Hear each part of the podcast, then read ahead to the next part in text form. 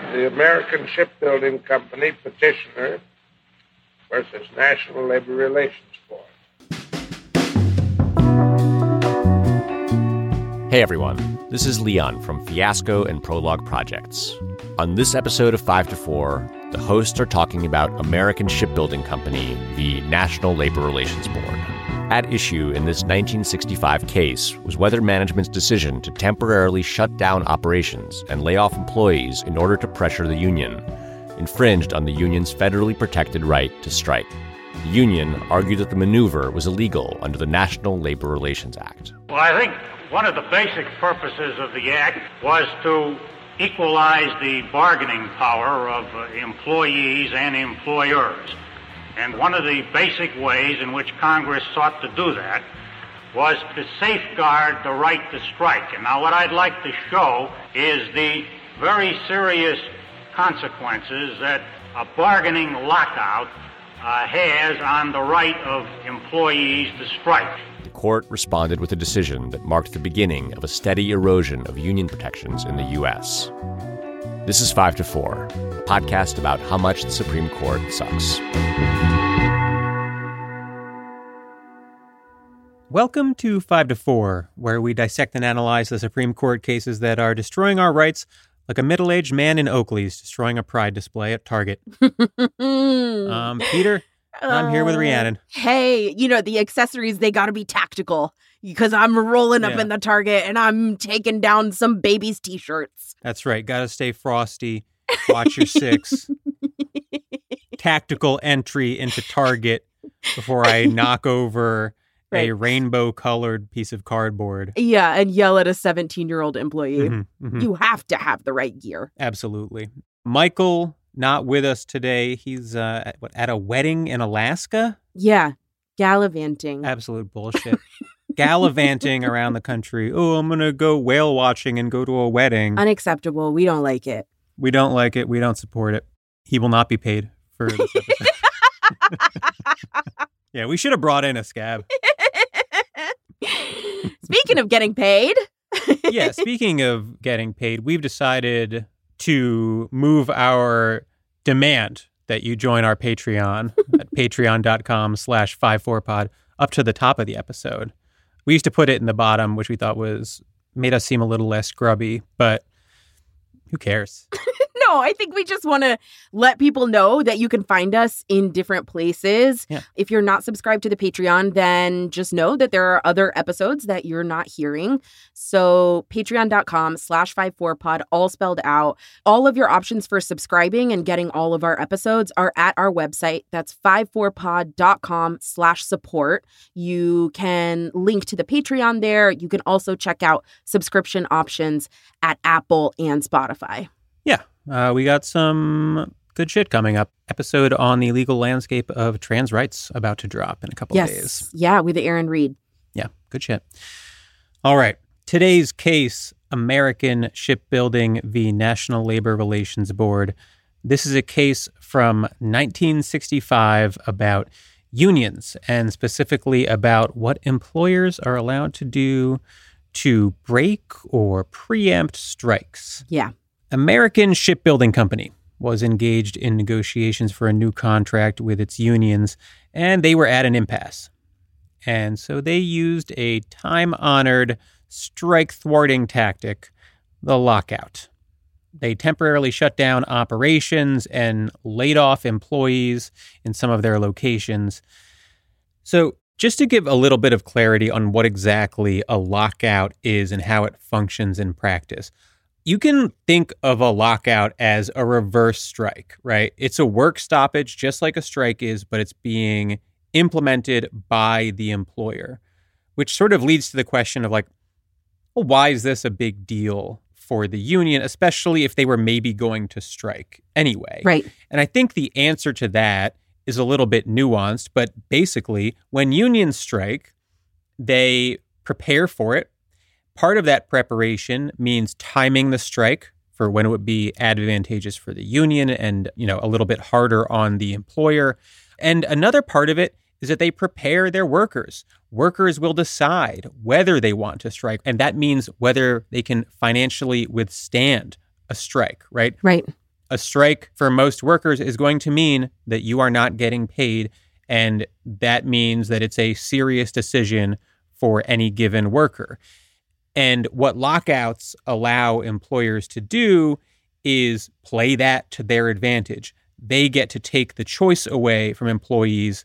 They get to take the choice away from the union and lock them out when the union and the workers are unprepared, right? And so that's sort of the difference. It's at the end of the day very similar in broad strokes, but the function of it is an attack on the union, just like the function of the strike is an economic attack on the employer. That's right. And you know, the reason that lockouts are so controversial, even though they are essentially similar to a strike at the end of the day, is because there's this power imbalance between workers and management.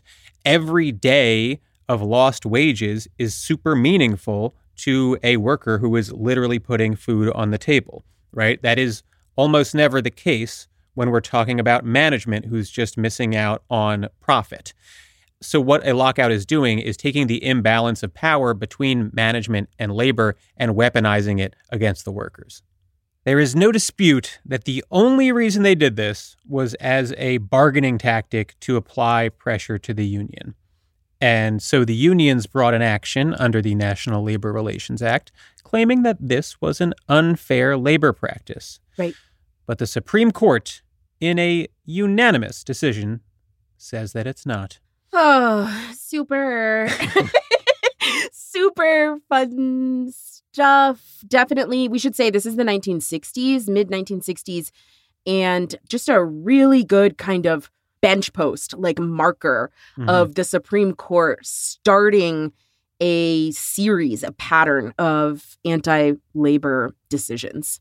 So we're doing this case because it is an integral part of the Supreme Court's lengthy effort to return power to employers, to take power away from unions and deliver it to management, which has undoubtedly been a massive contributor to the decline of unions in this country. You know, you have this moment in our country after industrialization where labor and management are consistently at odds and management is taking advantage of the power imbalance, right? The sort of relative power that they have over workers. The NLRA and similar labor laws get passed in order to correct that imbalance, to deliver some power to workers who did not have a lot of power before and who were therefore working for low wages in terrible conditions. This case is one of the most important in a string of Supreme Court cases spanning a half century or more that sort of seek to return power to employers. And I think that it's crucial to understand, given the decline of union power in this country, just how great a role the Supreme Court played. So there's a lot of background here. I think we really should talk about the NLRA, the National Labor Relations Act, how that was passed, what it protects, right? So that means we're starting kind of early 1900s. The NLRA is the federal law that protects private sector employees' rights to organize into unions, you know, engage in collective bargaining, and basically take collective action, including going on strike. So, we're going to talk a little bit later in the episode about the labor practices and kind of the state of labor relations that necessitated the passage of the NLRA. But generally speaking, workers at the turn of the century essentially had no workplace protections. Terms of employment, hours, wages, everything was in the complete control of employers. Companies would force workers to sign yellow dog contracts, which would prohibit workers from joining unions. These kinds of employer practices make the employee basically helpless, right? In in demanding better conditions because you're banned from building that collective power. So every person would essentially be required to present any grievance they have totally on their own. But particularly after the Great Depression, there was a growing understanding in the country that that setup, single employee versus company versus management, that setup was unfair. You know, mm-hmm. it's not an equal playing field. This is not balanced negotiation when you have a ban on collective action. You know, each person having to individually complain or advocate for themselves against the power of an entire company. Right. So, first in 1932, Congress passed the NLGA, that's the Norris LaGuardia Act, which basically tries to outlaw yellow dog contracts, but it does so kind of indirectly. The NLGA states that since, quote, the individual unorganized worker is commonly helpless to exercise actual liberty of contract and to protect his freedom of labor, it is necessary to have full freedom of association, self organization, and designation of representative of one's own choosing, and that the worker shall be free from the interference, restraint, or coercion of employers in those activities. But the NLGA didn't outright ban coercive employer practices. It just said that federal courts couldn't enforce those yellow dog contracts. Mm-hmm. So, a few years later, in 1935, Congress passed another law. This is the big one the NLRA, the National Labor Relations Act. There are three significant things the NLRA does. One is that it legally guarantees the right to self organization for workers. These rights were not legally protected before. That's not a right that's in the Constitution, right? The NLRA is the law that says workers have the right to strike. And it's not just the right to strike. The NLRA guarantees the right to form or join a labor organization. It protects the right to bargain collectively, and it protects the rights of workers to engage in other activities with the purpose of collective bargaining or mutual aid. So that's the first thing the NLRA does is codify those rights in law. The second big thing in the NLRA is that it prohibits employers from interfering with any of those rights, right?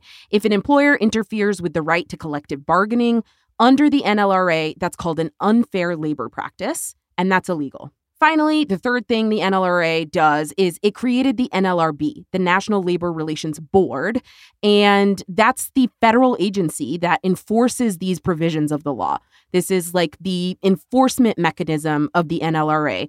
You know, complaints about unfair labor practices go to the NLRB, and the NLRB has a role in deciding whether employers have infringed on those workers' rights in collective bargaining. Mm-hmm. Mm-hmm. I'll dig in a little more to the history of the NLRA and the sort of labor movement in general later. But I do want to point out that in one of the original drafts of the NLRA, lockouts were expressly banned. That's right. But business interests freaked out at the language and there was, you know, some wrangling and they got it struck. Yeah, that's right. So, moving to this case, the question is whether the following actions that I'm about to describe amount to an unfair labor practice under the NLRA, right? That's what the court is deciding. So, American Shipbuilding Company operated four shipyards on the Great Lakes, where the company primarily did ship repair. So, American Shipbuilding had engaged in collective bargaining with unions before. In fact, eight unions bargained with the company from 1952 until this case. And the unions and the company had agreed to new contracts in that time period five times. Each new contract had been preceded by a strike where union members refused to work for the company until they were met in good faith negotiations and won, you know, desired provisions in those new contracts. So in May of 1961, the unions notified American Shipbuilding that they intended to seek a modified contract. The current contract was set to expire on August 1st. So, over the course of the summer, the unions met with the company and they specified their demands for the new contract. Namely, they wanted a 20 cent an hour wage increase and also increased benefits. The company repeatedly said it could not compensate workers any more than it already was. In July, the unions proposed extending their current contract by six months while they continued negotiations. But the company, American Shipbuilding, rejected the extension proposal because they said that would mean the contract would then expire during the peak business season in the winter. right. So, just to sort of drill down on what the company is doing here, they're afraid that the contract is going to expire at a time when the union is going to have a lot of leverage. Exactly. Because it's peak business season, which means that the company is going to really need the workers to get back to work, which gives them a ton of leverage if they choose to strike. So, what the company is doing is trying to preempt that situation by just locking them out now and forcing them into negotiations Right. by essentially trying to uh, starve them out, Yep. which is what fucking lockouts are. Exactly. So the August 1st deadline on the current contract is coming up, and the company is not budging. There's no new contract under which workers will work after August 1st. On July 31st, the night before the contract is set to expire, the union kind of makes a last ditch effort. They again make their proposal for a wage increase and better benefits. And again, they propose that the current contract be extended. This time they said it could be extended indefinitely, doesn't need to be six months and end in the middle of the busy season. That's fine. As long as when they did reach an agreement for the new contract, the terms of the new contract would be made retroactive to August 1st. Want to say also that the current contract that they were working under that was set to expire on August 1st, but that they were offering to extend, that contract had a no strike clause. And the union is offering to extend that contract indefinitely, right? Mhm. They're saying we won't strike. We want to keep working. We want to keep negotiating. And once we have new terms in the contract, like that wage increase, then we just want that to count retroactively to when this contract would have expired had we not offered to extend it. Mhm. That extension proposal on the eve of the expiration was rejected by the company. They made a counteroffer, which the unions then rejected. And so no agreement was reached about a new contract, and the old contract just expired. So American Shipbuilding starts to worry, they say, about a strike, especially with the upcoming busy season in the wintertime. And so to pressure the workers to reach an agreement and to avoid a strike, they decide to lay everyone off. Mhm. In labor negotiations and labor law, this is called a lockout, right? Employees are are laid off, they're basically fired, they are locked out of their jobs in order to pressure them to reach an agreement and get back to work under the conditions and proposals that the employer makes. So on August 11th, employees of American Shipbuilding received a notice from the company that said, quote, because of the labor dispute which has been unresolved since August 1st, you are laid off until further notice. All but two employees were laid off immediately at two of the shipyards, and another of the shipyard's employees were laid off kind of gradually as different projects got completed. The whole time, the company is saying they're afraid the workers are going to strike while they're negotiating, so that's the reason they're locking them out. The unions kept on negotiating with the company over the course of the lockout, and in late October, a new two year contract was agreed upon, and workers went back to work the next day. So the unions file a complaint with the NLRB, and the board agrees with them that the only reason the company locked out workers was to bring economic pressure in order to come to a quicker settlement on the contract with terms that would be favorable, of course, to the company, right? The NLRB said in its decision that, quote, an employer may not, during bargaining negotiations, threaten to lock out or lock out employees in aid of its bargaining position. Such conduct infringes upon the collective bargaining rights of employees in violation of the NLRA and amounts to discrimination within the meaning of the NLRA. So, American Shipbuilding appeals this decision by the NLRB through the federal court system up to the Supreme Court. And the question that the court is deciding is not just is a lockout legal, but is a lockout legal when the sole purpose is for the company to inflict economic pressure on workers to reach a quicker agreement, right? Right. There used to be a distinction between offensive lockouts and defensive lockouts. Yeah. And that was sort of like up in the air here. We don't need to get into that. The only real question is does this qualify as an unfair labor practice under the NLRA, the National Labor Relations Act?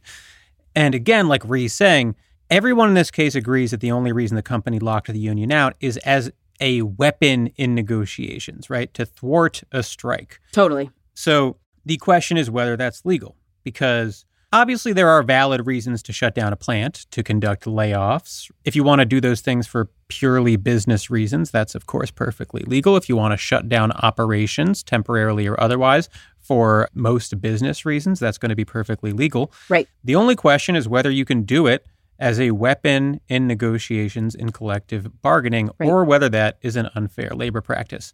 So, what is the definition of an unfair labor practice? Well, it includes a bunch of things, but for our purposes, it's anything that interferes with or restrains the ability of the union members to exercise their right to strike or their right to collectively bargain generally. So let's boil this case down to what I think is its simplest question Does this interfere with the right of the workers to strike? Right. You know, and we should say maybe, you know, this isn't a decision under the Constitution, right? These are Right. not constitutional rights, but you can think about them kind of similarly, right? You have the right to freedom of speech in this country, right? And so, is a certain government restriction on speech, does that violate your right to freedom of speech, right? It's the same thing. The NLRA, this piece of legislation from the 1930s, protected, created essentially in the law, and protected workers' right to strike. So it's a similar legal question, right? Did American Shipbuilding commit an unfair labor practice that infringed on these workers' right to strike? Right. So the court's response to the question is a little bit weird. They say that lockouts don't interfere with the right to strike.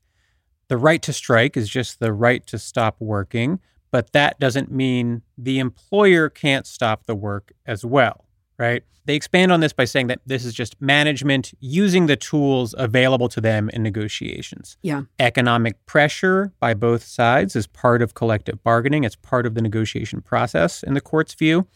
And that's an idea that traces back to the turn of the last century. Courts used to hold that lockouts were the equivalent of strikes, right? Unions can halt work by striking, employers can halt work by locking the union out. So it's sort of like two sides of the same coin. Right. And that basic idea is something you can trace back to the turn of the last century. Courts used to hold that lockouts were sort of the equivalent of strikes. You know, unions can halt work by striking, employers can halt work by locking the union out. Yeah. Two sides of the same coin, right? But like, wait a minute here, right? Yeah. We have this federal law that protects unions' rights. It doesn't expressly protect the right to a lockout. So the question is is this interfering with the right to strike? Did the lockout interfere with the union's right to strike that is contained within the NLRA? The actual analysis here should be relatively simple, right? Why did management engage in a lockout? Well, because negotiations were at an impasse. Prior impasses had led to strikes. right. Management was trying to avoid the disadvantage they would be at if a future strike took place. So the entire purpose was to thwart a strike, Exactly. or at the very least, undermine the union's ability to collectively bargain. So, how can the employer engage in a behavior that is designed to undermine a strike and yet not be interfering with the right to strike? Right. Exactly. It almost feels like, you know, the rich and poor alike, right? Have the right. Yes. It's this sort of like cutesy reasoning. It's like, well, you still have the right to strike.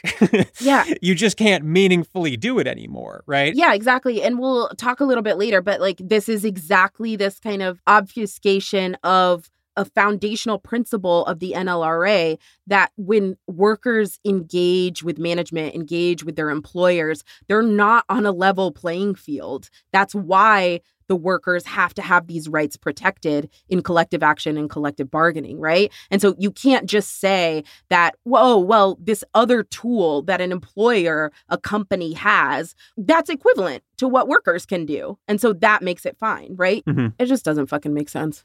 No, it, it's a very hollow understanding of what a right is, Yeah. right? Certainly, if you've taken away their meaningful ability to strike, which you have, then you've interfered with the right to strike. I just don't see any way around that.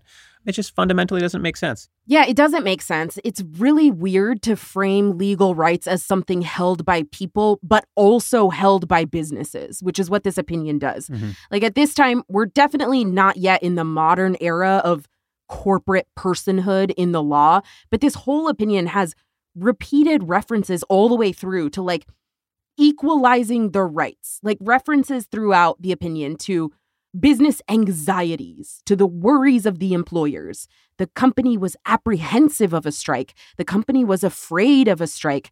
There's reference to like the business having to resist unfairness. All of this language, all of these words that they're using where they're talking about a corporation like it's a damn person, right? Mm-hmm, You know, the way the opinion reads, it's like the NLRA gave rights to people and now we need to make sure businesses have equal rights to that, right? It's like completely inverted. Yeah. That's not how this is supposed to work. Right. It's very bizarre that interpreting a law that is primarily about giving labor rights and protections, the court has sort of found a right and protection for employers. Yeah. And before we move on from the opinion, one point the court consistently makes is that there is a difference between management doing a lockout as leverage in negotiations versus doing a lockout out of like anti union sentiment, Right. right? In other words, the court says companies can't lock employees out just because of anti union spite, but they could lock employees out in order to apply economic pressure to the workers. But part of what makes this opinion so awkward is that that's not like a real line you can draw. Right. Right? Like management hates unions for economic reasons. Exactly. You can't say, like, oh, you can't do it because you hate unions, but you can do it to pressure the union. right. That just doesn't make sense. Right. Why do companies hate unions? Because of the economics, right? When companies do union busting tactics, they're doing it for economic reasons. They want more money for themselves. There's no line between anti union sentiment and the economics of the situation. It's all one thing.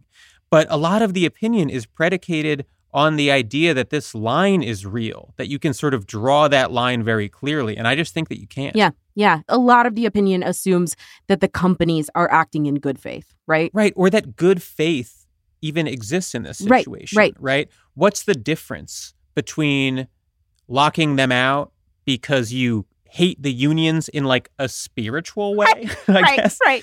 and locking them out because you're trying to reduce the leverage of the union in negotiations? Exactly. It's the same thing. right. It's just a, a nonsense line to draw. Yeah. Exactly. I think it is time for a quick break. All right, we are back. You know, we should talk about the concurrences because they're both kind of fucking weird. I'm going to talk mostly about one of them. Yeah. Both of these concurrences, one is by Justice Goldberg, one is by Justice White. Both of them only agree, like in the narrowest possible sense, with the hmm. ultimate disposition of the majority, which is that American shipbuilding had not committed an unfair labor practice, right? Right. But the thing is, I'm going to talk mostly about Justice White's concurrence because it's clearly angry at the majority. Yeah. He says that what American shipbuilding did was not actually a lockout. He says that lockouts can be a violation of the NLRA, but what the company did in this situation wasn't a lockout because what they did was lay off employees, according to Justice White, when there was a lack of work. Essentially, he runs through the facts of the case and he says, like, what the company actually did was they told their customers that they anticipated a strike. They did that to protect their commercial relationships. Customers, understandably, did not bring their ships to American shipbuilding for repair. And so there was no work left. When there was no work left, American shipbuilding laid off its employees. Right. All of this activity, Justice White says, is not a violation of the NLRA because it didn't, to him, technically discourage a strike or collective bargaining. And that's not an unfair lockout, right? Yeah. A true lockout, he says, would be an employer laying off its employees when there is available work to be done. I think this is stupid. It's a, it's a little too cute. Yeah, exactly. And it also sort of ignores what we know about the company's motivations and what their admitted motivations were. Yes, exactly. So it's dumb, but also throughout this concurrence, he's really mad at what the court does say about lockouts. Right. And it's like, okay, why didn't you dissent? He says like about the court's interpretation of the NLRA in this decision he says quote if the court means what it says today an employer may not only lock out after impasse but also replace his locked out employees with temporary help or perhaps permanent replacements and also lock out long before an impasse is reached Mhm. And like what is this if the court means what it says today of course they fucking mean what they say what are you talking about right like Right. if this is the result of the holding, it's what you're saying. Like the result of the holding is that an employer can lock out after impasse, which seems like an unfair labor practice. And then they would also be able to replace their locked out employees with temporary help or permanent replacements. And they would also be able to lock out long before an impasse is even reached. If you think that's the result of the holding, then you don't agree with the holding, man. Like dissent, right? It's it's very strange. He's like, you must let them off on this weird Right. technicality I created. exactly. It's bizarre. Yeah Justice Goldberg, he also sort of narrowly technically agrees with the ruling that American shipbuilding had not committed an unfair labor practice. And he just kind of goes through the facts and talks about how he thinks this is purely a business decision, right? That the lockout, call it a lockout, call it whatever you want, it's completely crystal clear, above board, nowhere near an unfair labor practice. Right. I want to do a little dive into labor history because I think it's relevant to understanding the case and also because it kind of rules. Yeah, I love labor history. it's good. You want drama? You want unrest? Go to American labor history for sure. Absolutely. So, some of the most prominent labor disputes of all time involved lockouts. And I think understanding the role they played in suppressing labor throughout the years will put this case into focus a little bit. Yeah. The most famous lockout in American history, probably the Homestead Steel dispute in 1892. Homestead Steel was a plant near Pittsburgh belonging to Andrew Carnegie and run by Henry Clay Frick, both notorious crazed union busters. For sure. In an effort to break the Iron and Steel Workers Union, management there refused negotiations and locked the union out of the plant. Other unions, both within the plant and nearby, struck in response. Management brings in the Pinkertons, who are the famous strike breaking private security outfit Yep. to protect scab workers and confront the strikers. The plan was to bring the Pinkertons to the plant in the middle of the night on barges. Word gets out in the town, workers and their families, like women and children, rush to the shores to prevent the Pinkertons from landing Fuck yes. there's gunfire. There are like attempts to burn the ships and shit like that. It ends with several people dead and the pinkertons ultimately surrendering. Fire. but the governor who has ties to carnegie sent in the state militia a few days later to secure the plant and ultimately break the strike. So you could see from the incident a how powerful labor could be B, how the state aligns with capital, and C, how much potential there was for violence in labor disputes. Yeah, not to mention a little paramilitary organization designed to Mhm. uh, protect business, protect management, protect property. And by the way, the Pinkertons still exist That's today right. for some Yeah. reason I can't possibly fucking fathom. It was very cool killing dozens of them in Red Dead Redemption 2. I will say that. A couple of years later, in 1894, maybe 95, you get the Pullman strike, where railroad workers led by Eugene V. Debs shut down many, if not most, of the country's railways. Yeah. This whole era was like deeply disconcerting to powerful interests. And part of the response to that was a legal regime that was distinctly anti union. Yeah, this was concerning to politicians. This Mhm. was deeply concerning to justices on the Supreme Court. Right. I mean, this is the Gilded Age, Yeah. right? We're dealing with an ascendant and hyper powerful elite and a massive amount of inequality, almost as much as there is today. so, courts are holding that management has the right to lock out unions as a matter of like property rights, right? Yeah. And strikes, meanwhile, are often being treated as antitrust violations because the Sherman Antitrust Act gets passed in 1890.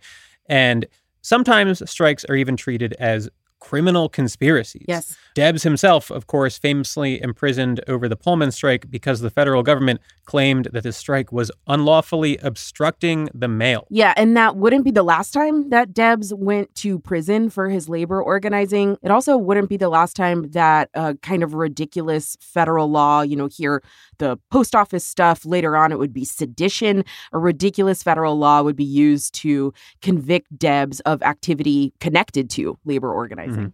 He also famously ran for president five times. The most votes he got, he won like 6% of the vote one time. The last time he ran for president, he did that in 1920. He was actually in prison at that time. He still got something like a million votes. Yeah. And Donald Trump's about to do the same thing and get 80 million. Ah, sad.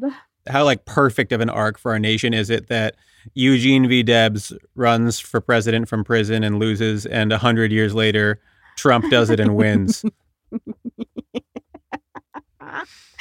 Uh, Imagine his strut out of federal prison after he self pardons. oh my god. the guards will be like, "Sir, anything you need, right. sir. We got the muscle relaxant discontinued in 1988. Here for you." Unreal. So the Supreme Court is also in the mix at this time, right? The Lochner era sees them not just prioritizing corporate rights, but enshrining them in the Constitution. In 1917, there's a case called Hitchman Coal where the court upholds yellow dog contracts, the contracts re-mentioned earlier, where you have to agree that you won't join a union if you want a job. Right. And yeah, it's only when the Great Depression hits that the tide of public opinion shifts because, you know, naturally at a time when people are out of work, you see a lot more sympathy for labor. And so you get the Norris LaGuardia Act, and then a few years later, you get the NLRA. By the time this case comes around, 30 years after that, Yeah. maybe the political and social context that brought us here had faded so much that the court sort of loses the plot. Yeah. Right? Yeah. The entire purpose of the labor acts of the 1930s was to accrue power to labor.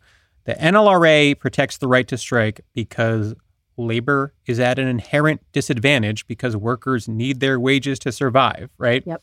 So the court's reasoning that the company's right to lock workers out doesn't interfere with the workers' right to strike isn't just specious, it completely undermines the purpose and function of these laws by manufacturing an equivalence between management and worker power when the whole function of the laws was to correct a pre-existing imbalance. Exactly. Right. Exactly. To the extent that there is a balance, it's because of the NLRA and the way the NLRA works, right?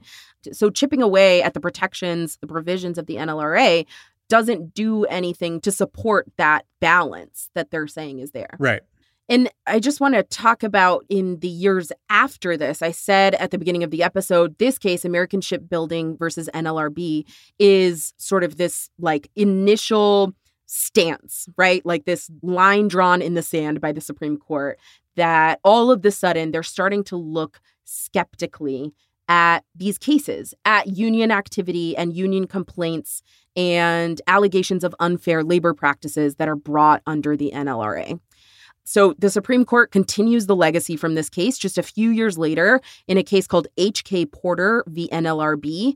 That case held that the NLRB could no longer force companies to make specific contract provisions during negotiations. Mhm. So, for example, the NLRB could no longer say, yeah, this labor practice, this negotiation tactic is unfair. We're going to make you offer health insurance, right? They couldn't do that anymore. Right. And to put that in perspective, the point of that wasn't just to like force companies to agree with what the union wanted.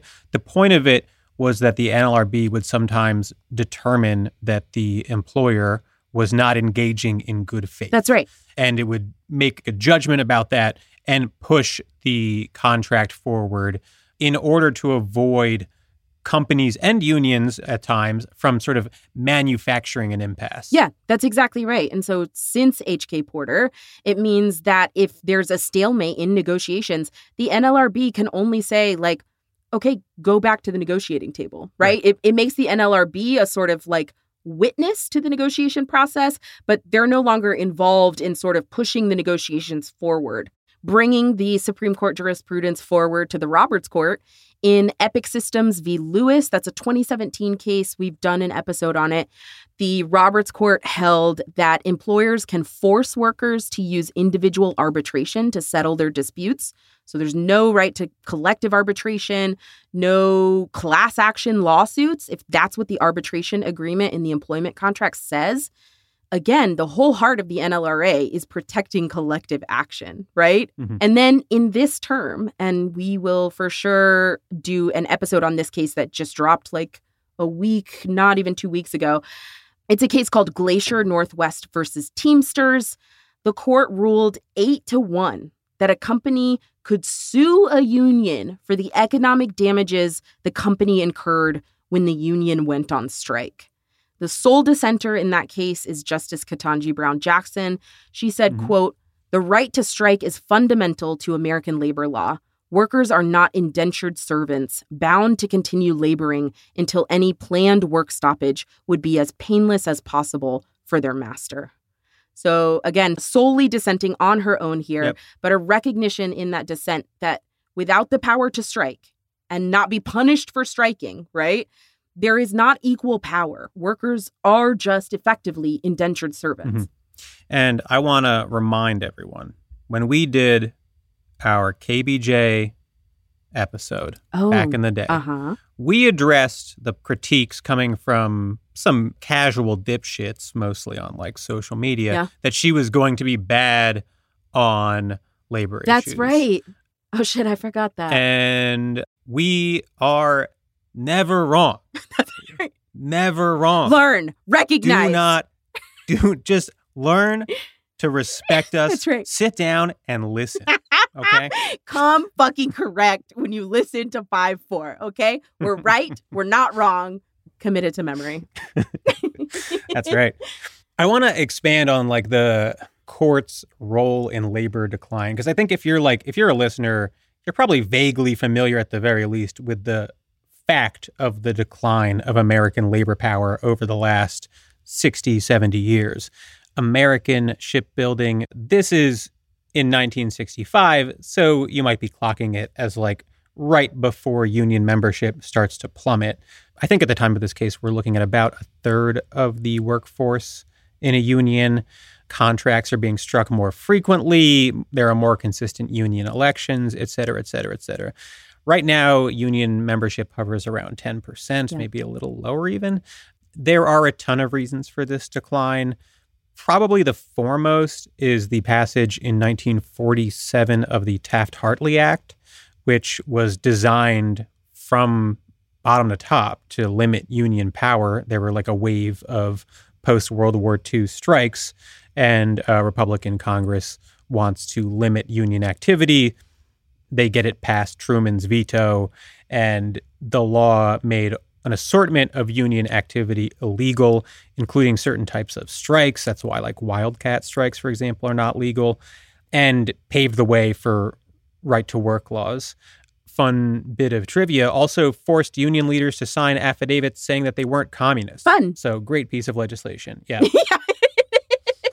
and then also contributing to the decline of labor, I think you also have the sort of like rhetorical power of the Cold War, right? Where management was able to associate American labor with like Soviet communism right. in a way and, and dissuade people from joining unions or uh, and sort of negatively impact the public perception of unions generally. Right, right. Or saying that being a member of a union is a characteristic of you being mm-hmm. a communist, right? Right. But the Supreme Court's role in all of this really cannot be overstated. And it predates this case and it goes into the present day. In 1938, you have NLRB v. Mackay Radio, where the court allows for employers to hire scabs during strikes. In 56, you have NLRB v. Babcock and Wilcox, which held that employers generally aren't required to give union organizers access to parking lots to talk with employees. In 1965, you have this case. In 70, you have H.K. Porter, which you mentioned. And in like 74, maybe 75, the court says employers don't have to recognize card check elections, which are union elections where like the majority of employees sign an authorization form. Instead, they have to go through the formal NLRB election process.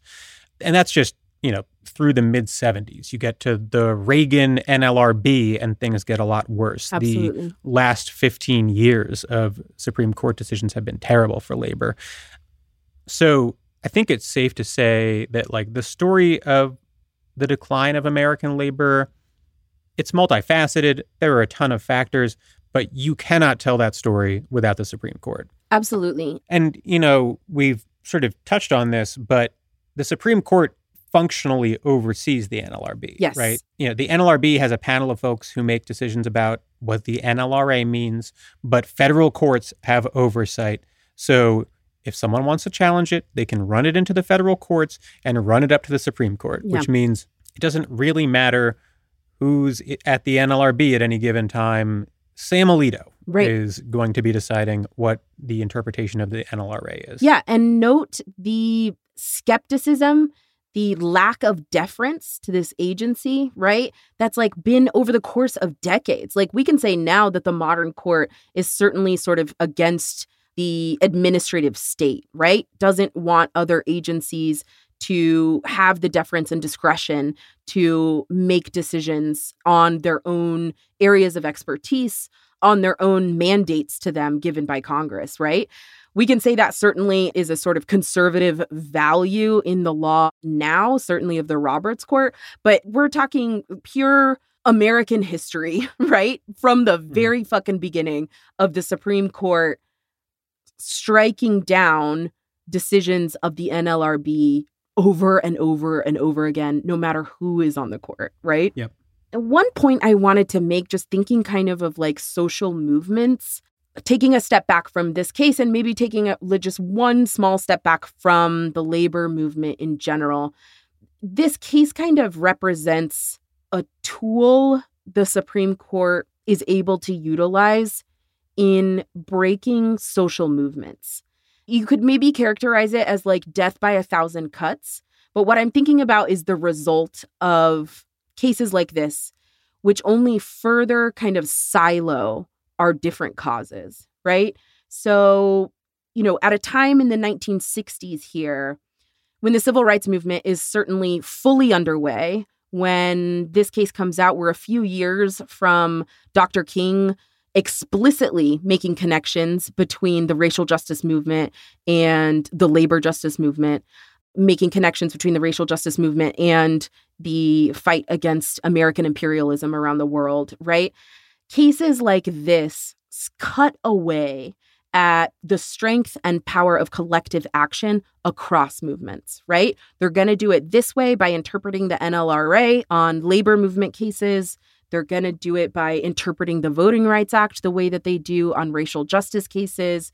They're going to do it all sorts of ways by interpreting the power of the EPA in the environmental justice movement, right? But the Supreme Court, in the way that it operates, in the way that it piece by piece cuts away at the power of the collective, the power of a movement, right? Separates all of us, creates obstacles and separations and rifts in our communities, in our movements. And ultimately, we're talking about disempowered people, right? We're talking Mhm. about a disempowered collective and the Supreme Court being the most powerful political institution we have. Yeah. And I want to point out, without taking blame away from the capitalists and management, it's very clear that part of the failure of the labor movement of the early 1900s was its failure to include black labor Yes. in its vision. Yes. Right Mhm. unions at the turn of the last century were largely racist organizations. Sure. They were designed for white men. That's not true of every single one in every single instance, but broadly speaking, Yeah. that allowed management, allowed capitalists to pit black and white laborers against each other, to use black laborers who were desperate for work as strikebreakers. Right. You know, at a time in American history where it wasn't easy for them to get work. Yeah, unions kind of explicitly at this time anti black, also anti immigrant. Mhm. So divisions between quote unquote who was white back then and immigrant populations, even from Europe, right? Those divisions are sort of emphasized, get deeper from the American labor movement. You mentioned MLK talking about solidarity across the labor movement. W.E.B. Du Bois wrote about this. Uh, the Black Man in the Unions, he wrote in, I want to say 1917, 1918. You know, I think you can look at the failure of the labor movement of that era to overcome its obstacles partially as a failure of solidarity, right? A failure to understand the common struggle and unite together for a common cause. Yeah. And you know, we're in the new Gilded Age as we speak, right? A time of distinct inequality, just like we were back then. And it's also a time when we are seeing light, but still renewed, especially among young people, interest in collective bargaining, right? Yeah. We have the writer's strike. We're seeing strikes at the airlines. You know, over the last couple of years, we've seen Starbucks organized uh, across the country. Yeah. Amazon organizing has picked up massive steam over the last few years. Media workers generally have been organizing aggressively. Yeah. And it's crucial, especially at a time where we have conservative interests trying to define politics as us versus them, right? Othering LGBT people, othering people of color, othering women. You know, it's an era that will be, at the end of the day, one way or the other, defined by our solidarity with one another, defined by our ability to sort of reach across these like artificial divides and stand together and organize and move together for our own collective well being. There were failures 100 years ago, but we are in a different country now. And I'm relatively optimistic that things will be better this time around. Yeah. You know, we talked about Debs. Eugene Debs himself made progress on this personally over the course of his life. He started making these connections and calling for solidarity among white and black workers as he mm-hmm. ascended as a leader in the labor movement. In 1904, he wrote in the International Socialist Review, quote, Foolish and vain indeed is the working man who makes the color of his skin the stepping stone to his imaginary superiority. He also says later in that same article, quote, "The man who seeks to arouse prejudice among working men is not their friend. He who advises the white wage worker to look down upon the black wage worker is the enemy of both." Side note, just want to say that the biography of Eugene Debs by Ray Ginger, it's called The Bending Cross. It's really, really good. It's excellent. I highly recommend people read it. But yeah, the American labor movement at large at this time fails to realize and act on that foundational truth that across all of these groups and communities and movements for liberation, that's where the solidarity is. That's where the people power is that the labor movement is talking about, right? And so the police hack away at this and divide us. The capitalist business owners divide us. The Supreme Court hacks away at this and divides us. But I think the point is now we know better. The Supreme Court can continue to hack away at the legal vestiges of labor protections in this country, but we know better and we know that the power is actually in the collective across all of our differences, across all of our communities. The labor movement truly is the movement that unites all of us. Preach. So, as we wrap up, we know actually of some media friends, unions who have taken some heavy hits just today in media news. Shout out to the Parcast and Gimlet unions. Yeah, WGA. Shout out to WGA and Gannett, who are doing direct action as we speak. Stay strong, everybody. Keep fighting. Thank you so much for the work that you do.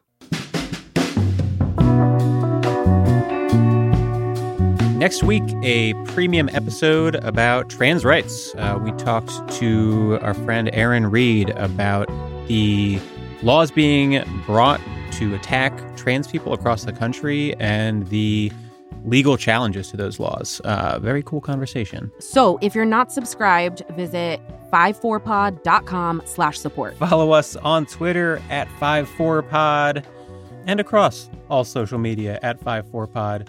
We've locked down the at 54pod handle across every major social media platform that I'm aware of. Yeah, follow us on Instagram. And then definitely, I want to remind people check out our website, 54pod.com, all spelled out, just like all across the rest of the handles.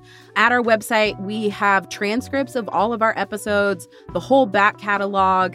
Again, that's where you can find links to subscribe on Patreon, Apple, or Spotify. And then also, we have the link to our merch store. Check out our merch store. You can get shirts, stickers, mugs, tattoos, hoodies, all kinds of stuff with the phrase Scalia is dead on them. Bye. Bye. 5 to 4 is presented by Prologue Projects. Rachel Ward is our producer. Leon Neyfakh and Andrew Parsons provide editorial support. And our researcher is Jonathan DeBruin. Peter Murphy designed our website, 54pod.com. Our artwork is by Teddy Blanks at Chips NY, and our theme song is by Spatial Relations.